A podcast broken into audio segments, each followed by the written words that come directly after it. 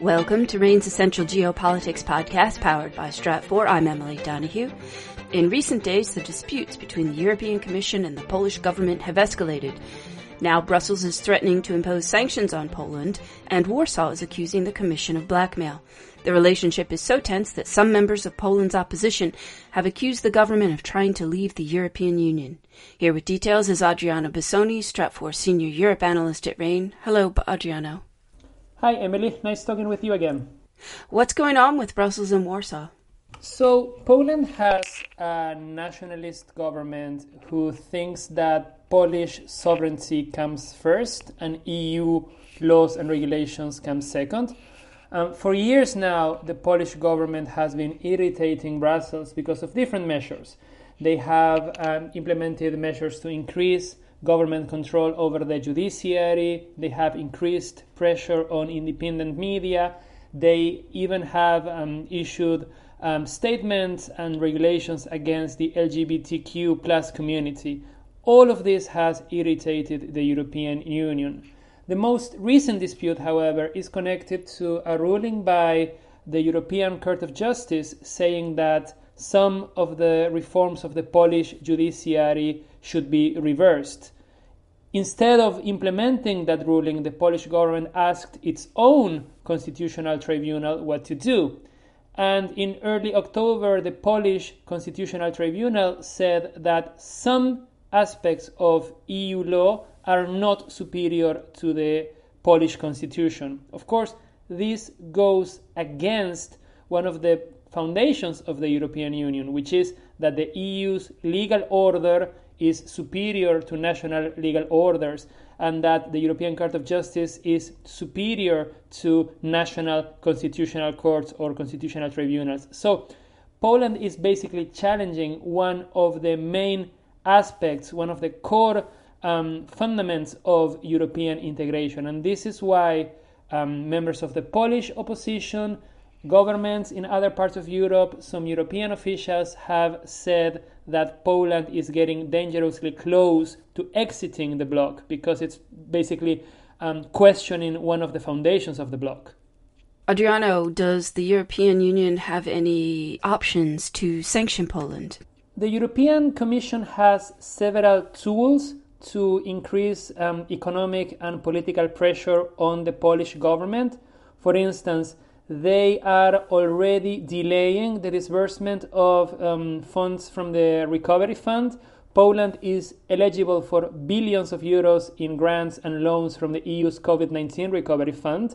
Every member state has to present spending plans. The European Commission has already approved most spending plans, but it's delaying a decision on Poland. Brussels is probably using this to have leverage in its negotiations with Warsaw. Then there's the bigger option of delaying or freezing the disbursement of EU budget funds. Poland is a net receiver of agricultural funds, cohesion funds, and it's eligible for billions of euros in the EU's budget for the 2021-2027 period. The EU has a newly created mechanism to link the disbursement of these funds to rule of law issues. In other words, if a country has a weak rule of law or violates EU rules, then the European Commission can halt the disbursement of this money. Then the European Court of Justice can impose daily fines when countries do not comply with its rulings. And finally, there's the nuclear option, which is suspending Poland's voting rights in the European Council. The European Council is one of the two co-legislators of the European Union. The other one is the European Parliament. So in extreme cases, the European Commission can request the suspension of a member state's voting rights, which means that if this happened, Poland would be left without a say on crucial EU internal and foreign policy decisions.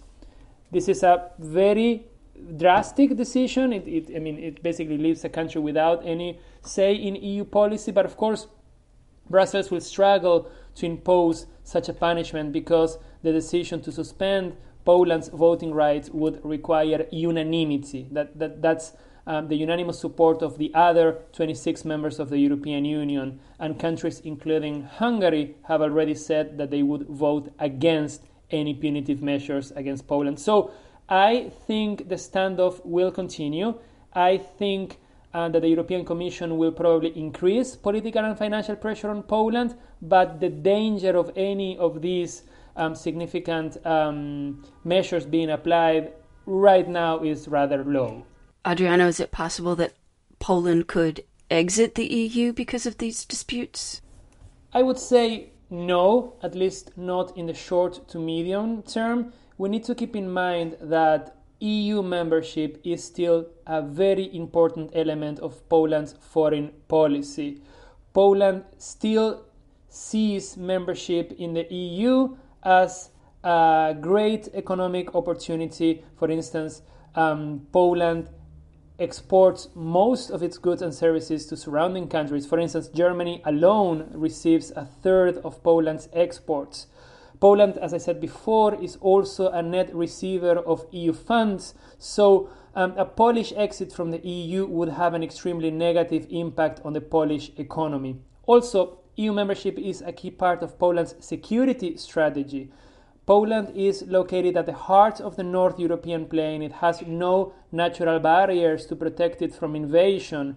And for centuries, Poland's core geopolitical concern has been to prevent a conventional or, more recently, an unconventional aggression from Russia, for instance. So, of course, Poland sees membership in NATO as a key part of this strategy of being protected against aggression, but EU membership adds an extra layer of political, economic, and military protection against a potential aggression from Russia, which is something that Warsaw is unlikely to relinquish voluntarily. And then there's the final but very important element, which is that most voters in Poland support EU membership. Opinion polls suggest that between 80 and 90% of Poles want to remain in the bloc, which means that the nationalist and I would say populist government in Poland will keep this in mind. So, to make a long story short, I think the standoff will continue, but I don't think a poll exit is likely. Several scenarios are possible. The Polish government could de-escalate tensions with the Commission by introducing cosmetic changes to its reforms of the judiciary. We also have to keep in mind that the ruling by the Constitutional Tribunal is just a ruling, and Poland will not break any laws unless it acts on that ruling. So there is room for de-escalation. Poland could escalate the dispute with the Commission for political gains, but it could backlash. It could result in protests and demonstrations that could force the government to resign.